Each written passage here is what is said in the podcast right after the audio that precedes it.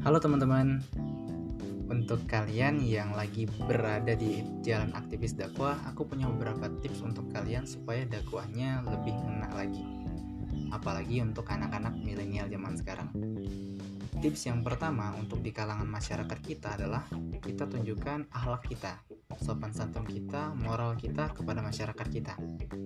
Karena hal yang pertama dilihat dari seorang aktivis dakwah adalah bagaimana akhlak dan sopan santun yang dia miliki. Tips yang kedua adalah bagaimana cara kita untuk mencari ilmu. Mencari ilmu, ya selain dari membaca buku, kita bisa mendengarkan ceramah atau datang langsung ke majelis taklim.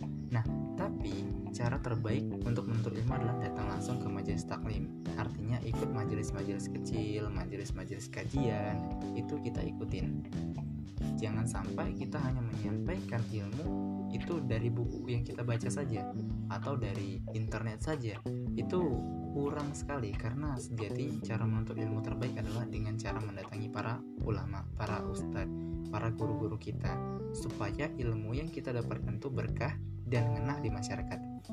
Tips yang ketiga adalah bagaimana akhlak dan ilmu yang kita miliki digabungkan dan diimplementasikan ke tengah masyarakat.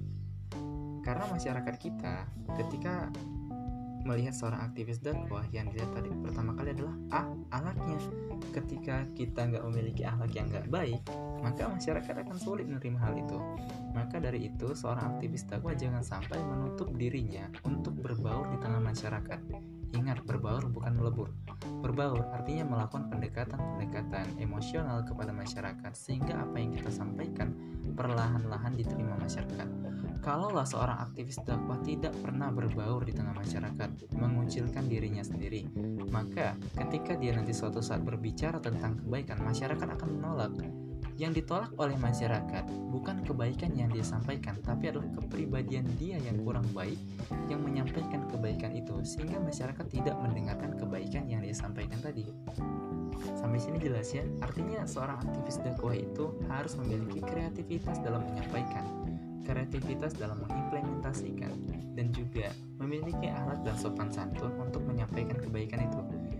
Di tengah masyarakat kita sekarang, banyak sekali aktivis-aktivis dakwah yang langsung menjudge seseorang itu salah. Itu adalah tindakan yang sangat-sangat fatal bagi seorang aktivis dakwah. Karena itu, jangan sampai kita menjudge orang lain salah sebelum kita menyampaikannya dengan cara-cara kebaikan, menyampaikannya dengan cara-cara yang diajarkan Rasul, jangan sampai kita menyampaikan kebaikan itu dengan cara yang keras. Sampaikanlah kebaikan itu dengan cara yang lembut supaya orang-orang di tengah masyarakat kita hatinya bisa jadi lebih lembut lagi. Mungkin tips ini bisa bermanfaat ya. thank you